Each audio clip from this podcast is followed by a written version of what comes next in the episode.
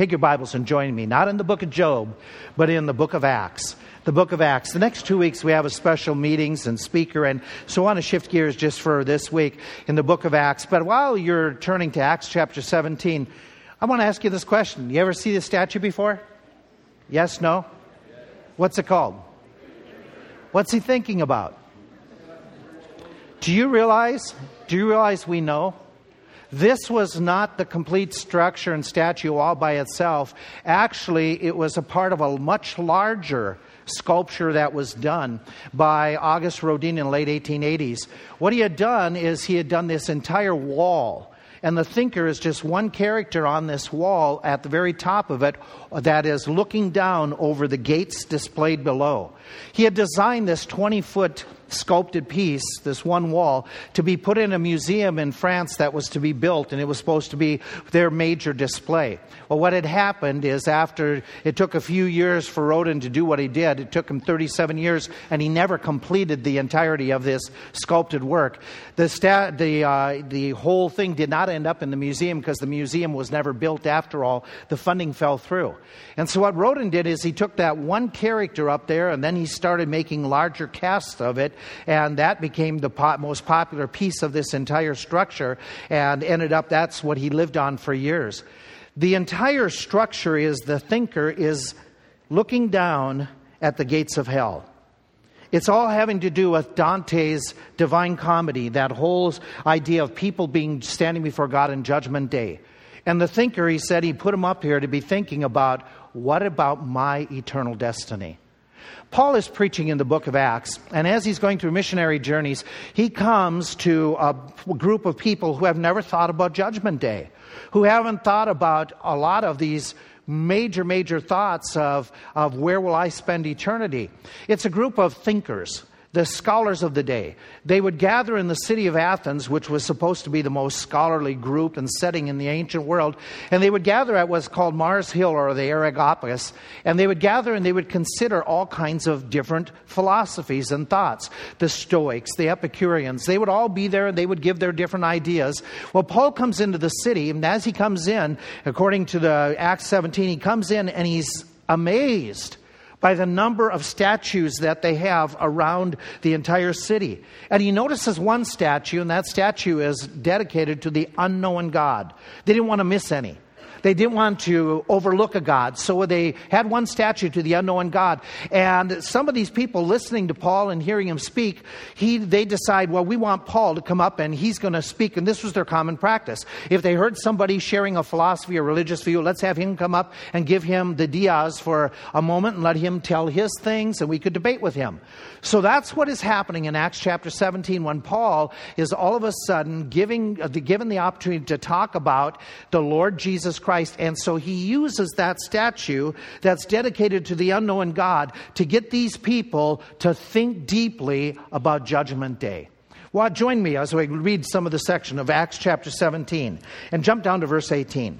It says, Then certain philosophers of the Epicureans and of the Stoics encountered him and some said, What will this babbler say? Others, some, others, some of them said, He seems to be a setter forth of a new or strange gods, because he preached unto them Jesus and the resurrection. So they took him. They brought him unto the Areopagus, and saying, May we know what this new doctrine whereof you speak is.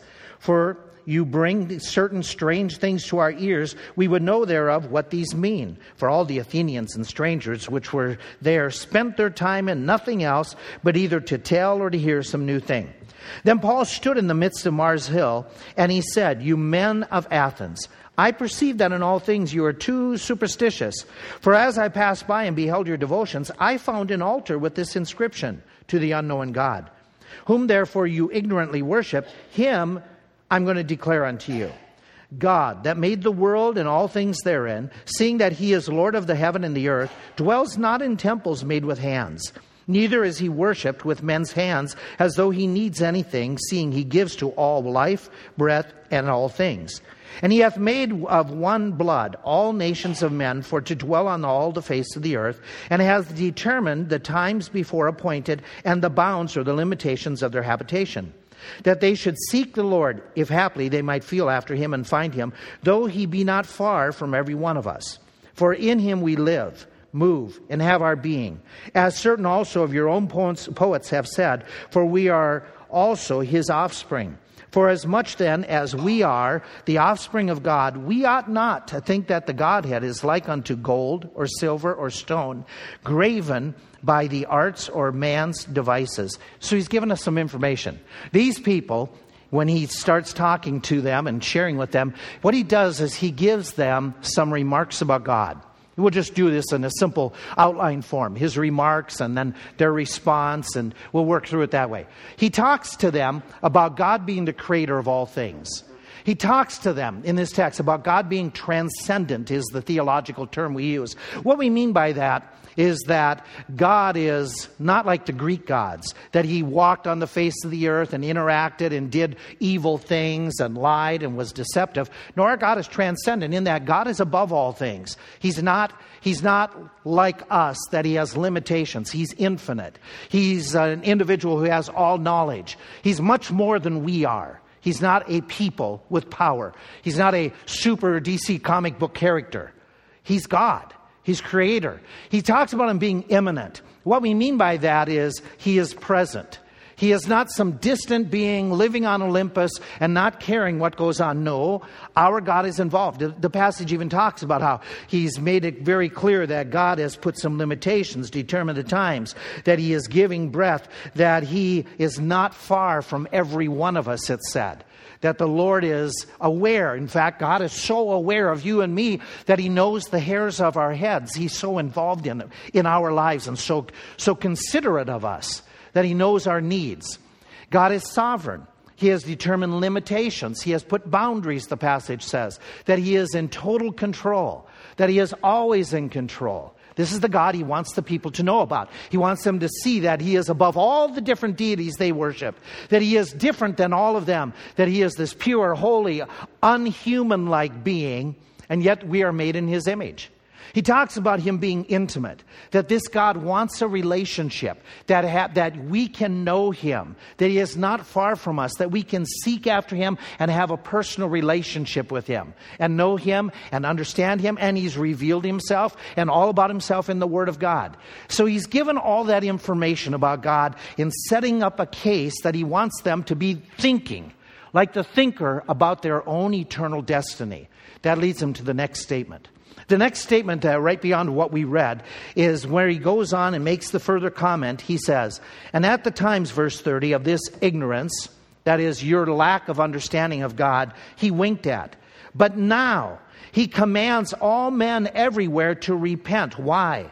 Because he hath appointed a day in the which he will judge the world in righteousness by that man whom he hath ordained, whereof he hath given us the assurance unto all men that he will judge, in that he hath raised him from the dead. And so he makes it very clear that God is the judge. This God that you say you don't know about, you better get to know him because he's going to be your judge one day. It's not going to be Zeus. It's not going to be uh, you know, Apollo. It's going to be this God that I'm telling you about. He is your judge. And so he makes it very clear that he's going to judge everyone, even the Athenians, as well as the Romans, as well as the Jews. He's going to judge the entire world one day. He tells them that the one who is going to carry out the judgment is through a man who has been ordained, a one person that is appointed.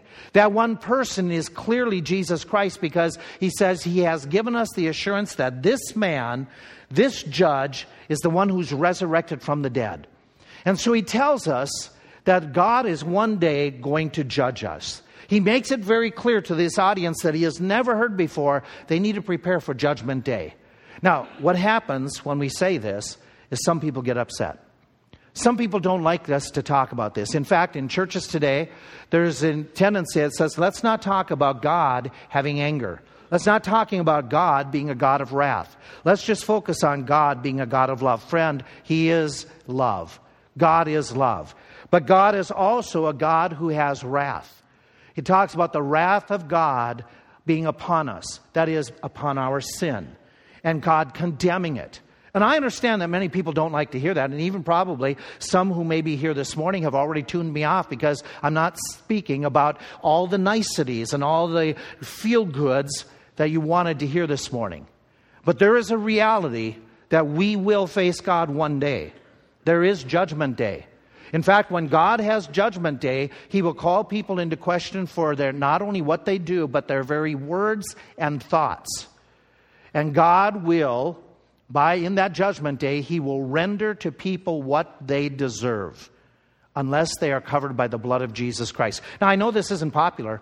A religious survey just recently done by Lifeway Research went through America and got a sampling of them and said, What does America today believe about Jesus Christ?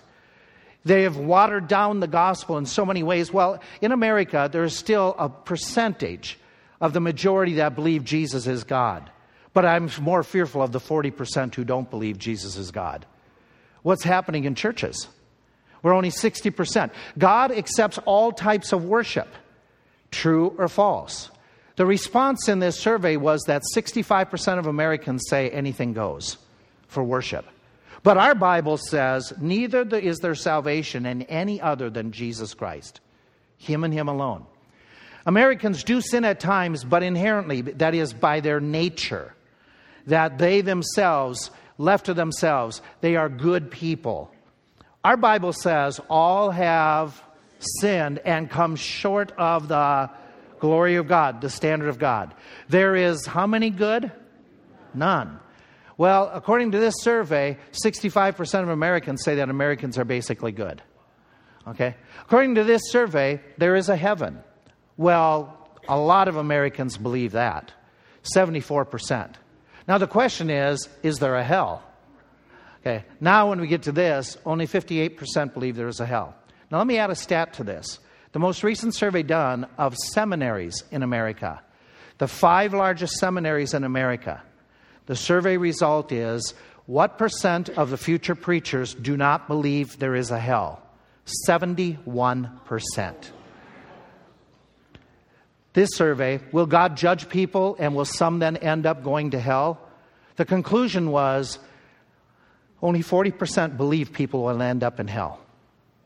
The conclusion of this of those who claim to be born again, evangelicals are those like you who claim that Jesus is the only way to heaven, I'm born again. How many evangelicals would say all people will eventually end up in heaven? What number should it be? Should be zero. Not all people will end up in heaven. Correct? Okay. Now, how many does God want in heaven? All. How many will end up? Only those who are born again. Except a man be born again, he cannot see the kingdom of God. Except a man be born again, he cannot enter into the kingdom of God. Of those who claim to be Bible followers, evangelicals, who say everyone's going to get there one day, Wow is right. If you believe that, you have no reason. If you believe everybody's going to end up in heaven, you have no reason to share the gospel. But that's not what we've been told. We've been told to go into all the world and proclaim the gospel. Why? Because a man, a woman, a child must be born again. None of us get to heaven in and of our own. And yet, can you see the trend that's happening in America? Talking about judgment, talking about hell is unpopular, is it not? There's a couple preachers that responded to this that I appreciate, and they've written over the years. It's not recent writings. But there was one individual, J.I. Packer, wrote this One of the most striking things about the Bible is that both the Old and New Testament emphasize the reality and terror that God is going to judge people one day. He says that it's a fact. We can't get away from it. If we're going to say we're going to be Bible believers, we have to come to the conclusion there's judgment day. And though it's a scary thing, it is going to be a reality. That's what Paul is preaching here in the book of Acts. A.W. Tozer said, The hope that God is too kind to punish the ungodly has become a deadly opium for the consciences of millions. People need to understand that there is judgment and they need to prepare. People need to hear it is appointed unto man once to die, and after that, the judgment. It's not a, it's not a fun thought, but it's a reality. We need to understand that one preacher put it this way the, church today often wants to make God appear less offensive. They attempt to sweeten the gospel so more people would take a sip. But in the end, they fail to do what Jesus did over and over and over again. Jesus warned people of a coming judgment. If we are going to be true followers of Christ, we need to give the same message that Paul gave repent because of judgment day that's appointed. And yet, there's many who say, I don't want to come to church and hear that. There are many who say, I, I, I, I don't want to tell my friends that because they may not like me. It's not about whether they like you, it's whether you love them enough to share the truth with them. Do you care enough to let them know of something that is not pleasant but is a reality? Do you care enough about your neighbors that you live next door to, that they might end up in an eternal hell unless they hear the truth and you have the truth and you're 30 feet away from their house and you don't tell them? Paul said, We need to talk about this because he knew that Jesus did. Let me just give you a sample, just a sample of what Jesus said about the future. Jesus said this When the Son of Man shall come in his glory and all the holy angels with him, then shall he sit upon the throne of his glory, and before him shall be gathered all the nations. Why? He goes on. He shall separate them one from another as a shepherd shall divide his sheep from his goats. Why? Because he says, Some will come and stay on his right side into everlasting joy. Some he will say, Depart from me, you cursed, into everlasting fire, prepared for his devils for the devil and his angels. Do you realize what Jesus believes? Jesus believed in a judgment day. Jesus believed in some people are going to be damned because of their lack of belief. He preached it. What else did he say about it? This is just in one section of Scripture only, just from the book of Matthew. This is no overlap of verses. I just want you to get a sense of how genuine Jesus was in his concern about people and his belief in what could happen to them if they don't come to him in faith. He says this, okay? Or I'll give you quotes in a second. He spoke more about hell than any other Bible character. Go through scripture. Come back. Jesus said more things about hell. He spoke more about hell than he did heaven. Jesus Christ warned about this, this fact that it is a reality. It is going to happen. And in some of those passages, like in chapter 5, Sermon on the Mount, he says some are going to be in danger of hellfire. He gets further on in another section of preaching. Some will be cast into outer darkness where there shall be weeping and gnashing of teeth. Later on, he told his men, Go out and preach the word. Fear not them that can kill the body but are not able to kill the soul. Rather, fear him which is able to destroy both soul and body body in Gehenna. Jesus further said, in another sermon. The Son of Man shall send forth his angels, and they shall gather out of his kingdom all things that offend and them which do iniquity. They shall be cast into a furnace of fire, where there shall be wailing and gnashing of teeth. Jesus said further, So shall it be at the end of the world. The angels shall come forth and sever the wicked from the just, and they shall cast them into a furnace of fire. There shall be a wailing and gnashing of teeth. Jesus further said, Some will be cast into everlasting fire, to be cast into a hell hellfire. He further said, Some will be cast into outer darkness. He further said, There shall be weeping and gnashing of teeth. He further said, Where there shall be weeping and gnashing of teeth in another sermon. He further said, Cast the unprofitable into outer darkness, telling about a future judgment. He said, There shall be weeping and gnashing of teeth. He said, There shall be everlasting punishment. He said, Depart from me, you cursed, into everlasting fire prepared for the devil. What does that tell us?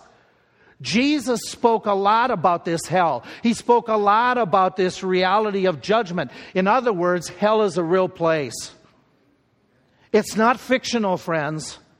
It's not Hollywood. It's not make believe. These are from the words of Jesus Christ that he says hell is real. Hell is not only real, it's really bad. It's a terrible place. I know we joke about it. I know you've heard people. I said it before I was saved. Oh, if I go to hell, I'll take a six pack with me and we'll have a party in hell with all my friends. That is not the hell that Jesus described. Jesus described it as being outer darkness, a, plane of, a place of gnashing of teeth where there's pain and agony, that it is isolation, it is a place of punishment. It's not a place of party. He talks about it being painful. He talks over 20 times that it's a place of hell fire, even though there's darkness. He described it as a literal place of this pain. It's a place that is eternal. It's everlasting. I know there's popular doctrines that says, oh no, people will go to hell for a period of time, and then after they've paid for their sins in hell, they'll get out and they'll be able to go to heaven. But Jesus repeatedly said, which we just read, into everlasting fire, everlasting fire, everlasting fire. Jesus tells the account of a rich man and Lazarus, that when they, one was in hell, the rich man, he lifted up his eyes in pain and agony and torments, and he cries out, Give me just one drop of water.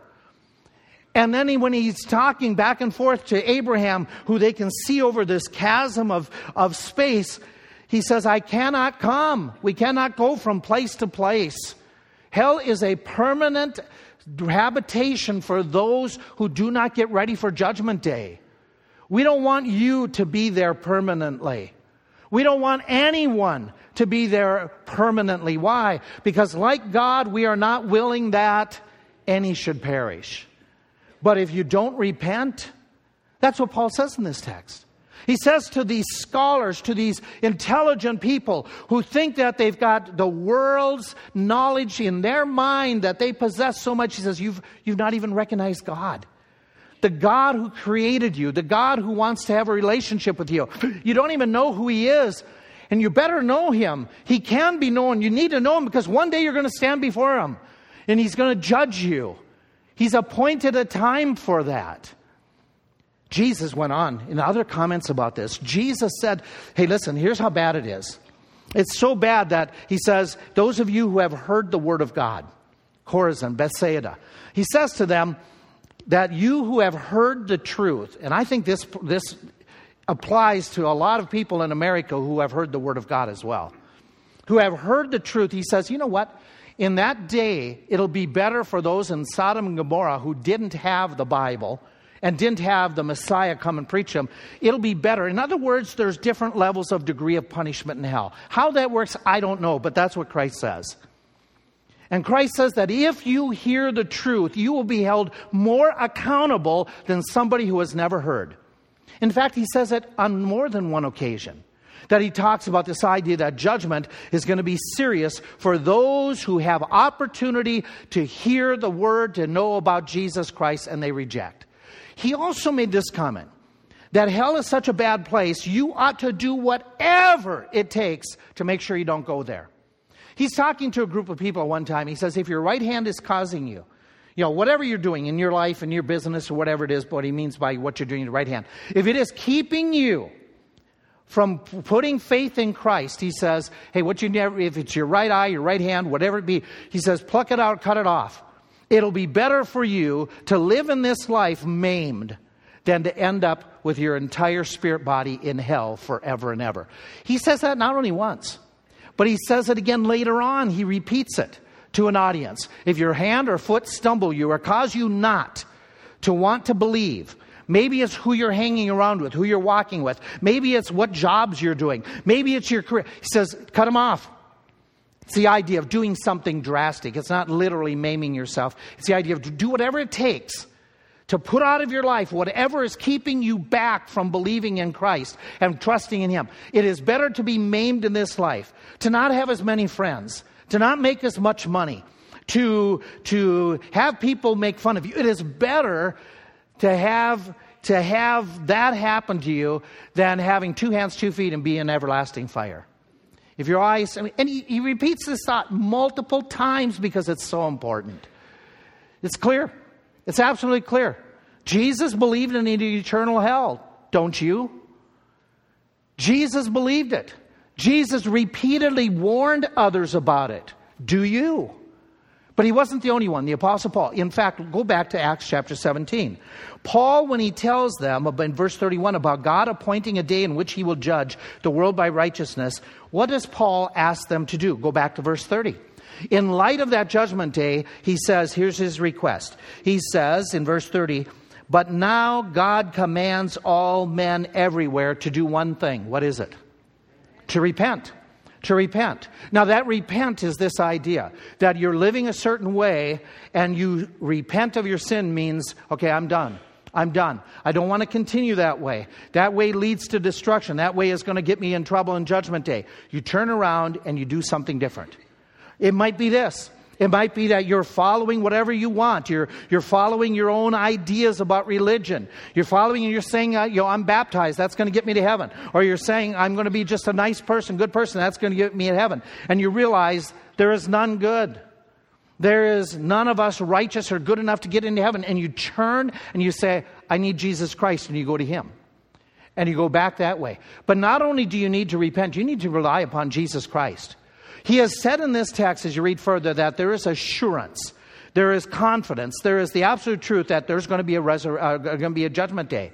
All proven by Jesus Christ rising from the dead, giving him the authority and the power to be the judge over us. Jesus said this He that believes on the Son has everlasting life, but he that believes not the Son shall not see life. Note the wrath of God. We don't want to talk about it. We want to talk about God being, being just loving, loving all the time. The wrath of God is a reality. God hates sin. And he will condemn the sin and not let us into heaven unless our sin is taken care of. The wrath of God would abide on him. When I was 16 years old, I didn't know this. I thought everybody's going to get to heaven one day. That's what my church taught me. They taught me that one day, even if I have to go to purgatory for a few years, I'll eventually get out and I'll be able to go to heaven. But then somebody showed us these verses. And these verses ring true from the Word of God. That either we put our faith totally in Jesus Christ, not our church, not our baptism, not ourselves, but in Jesus Christ and Him alone, and ask Him to be our Savior. Not ourselves, not our parents, not our kids, not our pastors, but Jesus, please be my Savior. Unless we do that, the wrath of God abides upon us. For me, as a 16 year old, that was kind of scary. And that was a good scary. It was a reality that helped me to understand that one day I'm going to face God, and God has given me a warning through the words of Jesus Christ. Will I listen to them? But it's all because of what Jesus has done.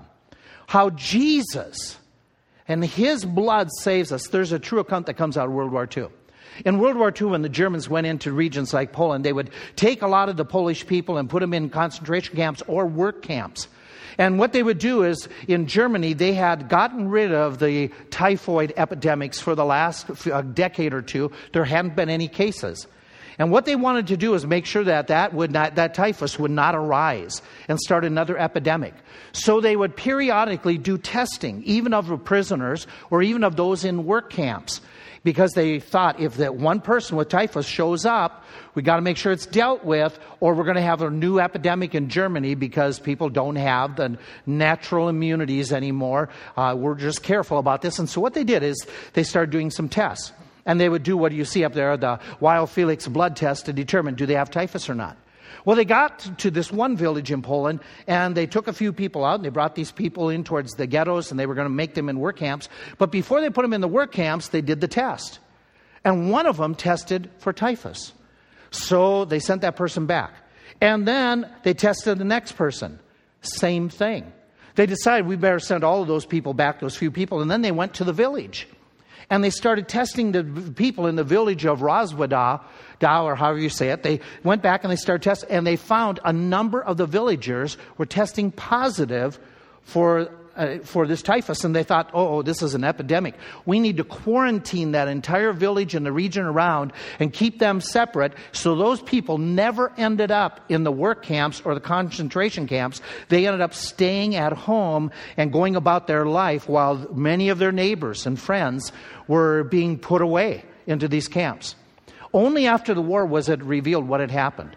There was two doctors in that region who found a way to put an injection in of a certain serum that if they would inject into a person, it would make a false positive for that typhus uh, test. And they were injecting everyone in the village and in the countryside, as many as they could. And those people were now showing up with a false positive, though they never had the epidemic. It was the blood that provided their protection for dozens and dozens of people who survived because of this false positive. There's a different type of blood that doesn't give a false positive, but actually corrects an issue each and every one of us ha- has. We have a sin problem. But Jesus Christ shed his blood that our sin could be taken away so that when we stand before the Lord, we can be rescued from damnation by the blood of Jesus Christ. There are multiple verses. Without the shedding of blood, there is no forgiveness of sin. That's why in the Old Testament they had to do sacrifices to show that something had to give its life in place of your sin or whoever was coming to make the sacrifice. Well, the author of Hebrews said, then if they did that with bull, bulls and goats, how much more will the blood of Christ, who through the eternal Spirit offered himself without spot, totally innocent, totally sinless, offered himself, he will purify your conscience from the dead works to serve the living God. And he goes on throughout this book of Hebrews talking about the blood of Christ, the blood of Christ. It is so much better. It is the eternal offering. It is God it had to be given once and for all, a singular sacrifice that if you call upon Christ, he would in the spiritual realm cover you with his blood so that your sins are totally forgiven. We read about that elsewhere where Jesus that last night of the last supper, he said, "This cup is poured out for you. And he's not talking about the glass that he was holding up, he was talking about what it represents. This is my blood, which is given for you so that you could have a covenant a relationship with God Almighty. We read where it's written by the Apostle John the blood of Christ cleanses us from all sin. It's not baptism, it's not church membership, it's not being an American, it's not having good looks or lots of money. It's Jesus Christ giving his life that covers our sins.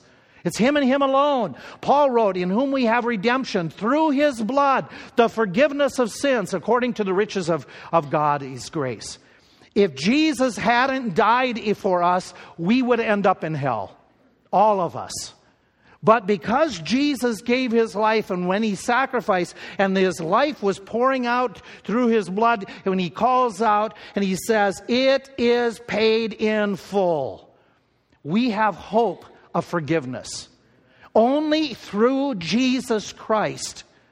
We need to ask him, trust him, and Him alone to be the forgiver of our sins, the coverer of our evils that we have done in our mind, in our thoughts, in our words, in our deeds. Jesus is the only one who can forgive us our sins. He is the way, the truth, and the life. No man comes unto the Father but by Jesus Christ. And so Jesus Christ told us all this. Paul is warning his audience. He's saying you're going to stand before God one day in judgment. And the basic question is what did you do with Jesus? Are you trusting yourself or are you trusting Jesus? The response of the crowd as they are listening is interesting. We read about the crowd there, which is probably the same type of response we get here this morning. It says that when they heard, verse 32, of the resurrection of the dead, some of them started to mock. And others said, We will hear thee again on this matter. Here's what some of the reaction is some ridiculed. It can't be true. It can't be true. I'm not that bad. I, am I'm, I'm good enough. I'm, I'm going to make it on my own. What pride? It, it's Jesus. Jesus didn't need to. Do that. They ridiculed at Jesus. It can't be true that he was virgin born. Can't be true he resurrected from the dead, but it is. But some ridicule. Some will procrastinate. I'll deal with it later. I'll deal with it later. I'll deal with it when I get to be an old man, when I get to be an older woman, when I, when I have my own family. Then I'll, t- then I'll think about being, being you know, concerned about Judgment Day. And yet you don't know. Boast not yourself of tomorrow. You don't know what the day may bring forth. But then some believed. We read in the text that it says, that when Paul departed, howbeit certain men clave unto him, and they believed. Among them was Dionysius the Areopagite, and the woman Damaris, and others with them. The Areopagite is this guy was one of the Supreme Court judges. He was one of the leaders of the city, but he believed, despite his scholarship, despite his, his position. We don't know anything about the woman Damaris, other than she became a believer. But the fact is, others believed. They accepted the truth. The question comes down to will you? Will you? In uh, some of the ancient ruins in, uh, in Rome, in the region, there are inscriptions on some of the tombs. And one of them that they find repeatedly is this, this abbreviation of the letters NF, NS, and C. They realize, as history gone by, what this comes from. There was a Roman uh, thinker, Epicurus, who had the, this quote I was not, and you have the Latin there, I was, but I am not now. I'm dead. And then is, I care not. And his whole idea is that in death, nothing matters. You don't care. Everything is just done. When you die, you're done. But that's not true according to scriptures. According to scriptures, when we die, we continue to live. We either live in heaven or we live in hell. It's our choice. And when you think about this quote, this idea, here's what we have from scripture In death, you will still be. You are still existing after you die.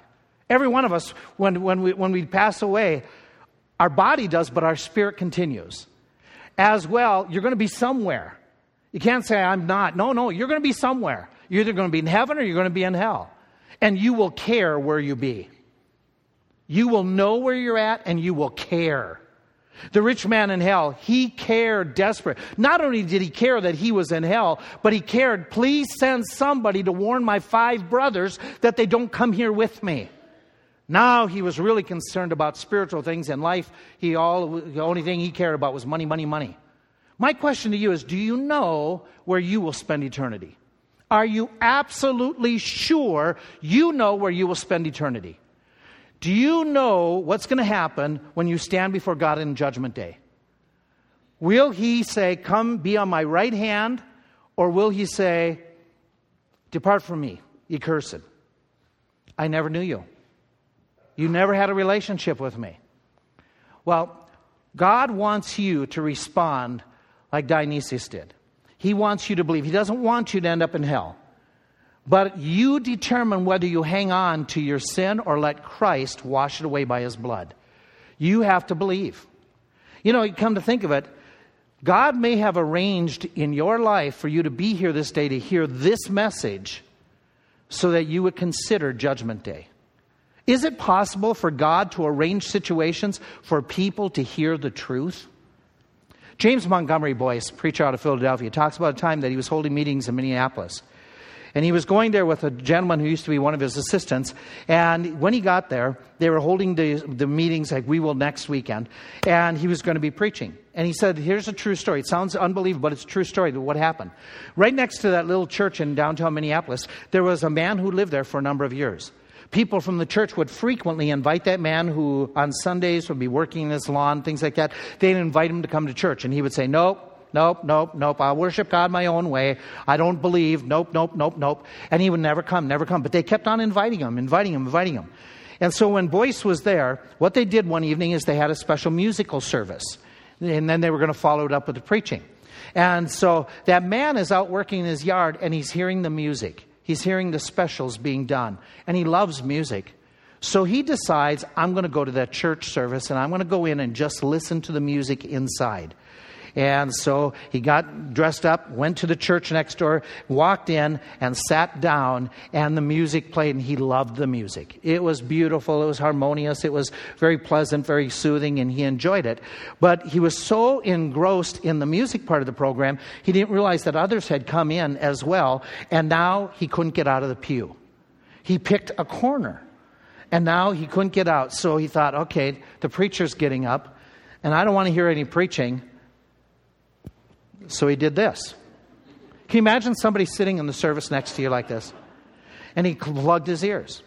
Boice said he was preaching away, and this man sat there through the time, insisting he wasn't going to listen, wasn't going to listen, wasn't going to listen. And then, wouldn't you know how God has a sense of humor? God sent a fly.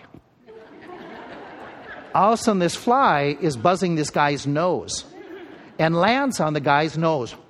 He's trying to get rid of it. After a few minutes, he has to do this. And just then, the preacher says, He that has ears, let him hear. And he was stunned. He was stunned by what he heard. And he listened to the rest of the message. The man came forward and got saved. Can God do something strange like working at? We're in the old building that's over here on 422. And this is back in like 81. Um, yes, 1981, not 1881. Okay, we're over in that building. And some of you who were with us at that time, remember in the summertime what we would do to cool off the building? We had huge fans that were pedestal fans about this big around. It sounded like a jet plane. We have one here and one at the front and one at the back, back and we would blow it around. And so that Sunday, my brother was on vacation, so I was preaching. And um, a gentleman came in by the name of Bob, and he came in for a first time visitor. And he sat right over in this section of the, of the auditorium, which it was only this wide. He sat right over here, and right above him was our speakers, which, uh, you know, which we had these old speakers hanging on the wall. But that morning, the speakers weren't real clear. They were crackling for the time, and the fan was right there as well.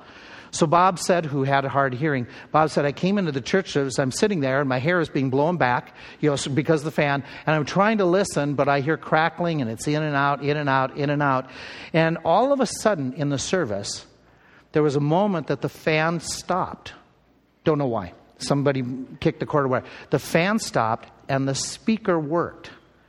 And I made a comment from the pulpit, if I'm not mistaken, I made the comment that Jesus is the way, the truth, and life. No man cometh unto the Father but by him. You must be born again. And then the fan went back on.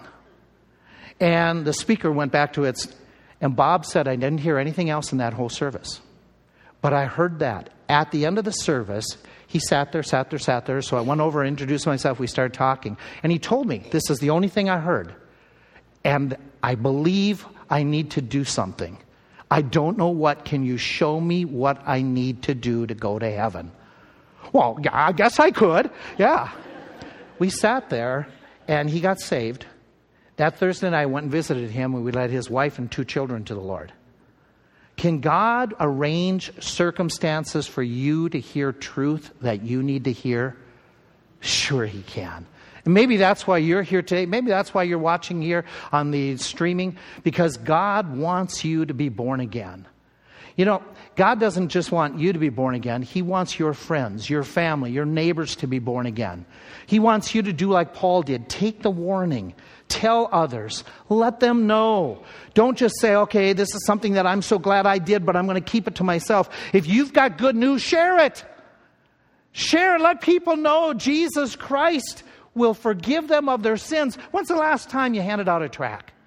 When's the last time you sat with a relative and said, I'm concerned about your eternal destiny? Do you know for sure you're on your way to heaven? When's the last time you talked to one of your coworkers and told them that you were born again and tell them how?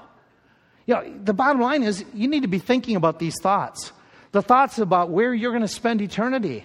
You need to be thinking about your friends and where they're going to spend eternity, your family, your grandkids, your cousins, your, your nephews, nieces. Be concerned like Jesus was. Be concerned like Paul was. Let people know. You've all heard of the Johnstown flood, have you not? The flood that occurred out western PA. Yes, any of you recall? Eh, not recall, you know, you weren't there, but you all know the story how there was the raging waters, rains for several days, filled up the dam there at South Fork Reservoir, and it finally ruptured and it went going down that mount through that valley. And 2,000 and some odd number of people were killed that night. You remember hearing about that? Did you know that a group of wealthy Americans bought all the land around the reservoir just the year or two before? They had made it as their summer resort. They even owned the rights to the reservoir. But they didn't want to invest money in patching up the dam. Instead of patching it with the, what they would have for concrete at the time, they would use straw and mud whenever a little break was. And because they were more concerned about keeping their finances, the dam went into disrepair as time went by and was one of the contributing factors to the flood killing hundreds and hundreds of people because they were more concerned about their money than other people. You say, how could they do that? Well, then how can you be more concerned about money than sharing the truth with your coworkers? How can you be more concerned about enjoying your summer vacation spot than letting others know Jesus is the way, the truth, and the life? You might sit here and say, well, that's only happened in days gone by. Can I take it just a couple years ago? A few years ago, 2014. A group of engineers in northern India, a group of students in the school there. A number of them went for this outing and they were going to go down this river area. And as they were going down this river area and just checking out rocks and geological things, they're walking down this river in this area that's by Himachal and they're going along. And all of a sudden, upriver, the people in charge of the dam upriver decide that they're going to let some water out just to relieve, relieve the pressure. Those young people are in the, in the riverbed, and it's not going to be a problem. They do this reg- regularly, but when they let the water out, it got away from them. And more of the water came out than what they expected, and they never blew the whistle. They never gave a warning. And tons of water came gushing through this gorge where these students were. And it took them several days before they found all 24 of the bodies that were swept away. Because somebody didn't warn them. Because those up there were preoccupied with their other things and they didn't blow the whistle. Are you blowing the whistle for others to hear that Jesus Christ can rescue them from the raging torrents of Judgment Day? Judgment Day is coming, hell is a reality. Are you, are you sure you know where you're spending eternity? Are you doing something to help others know for sure they're going to heaven? Next week, we'll preach the gospel with Brother Joe here. You take advantage of those moments.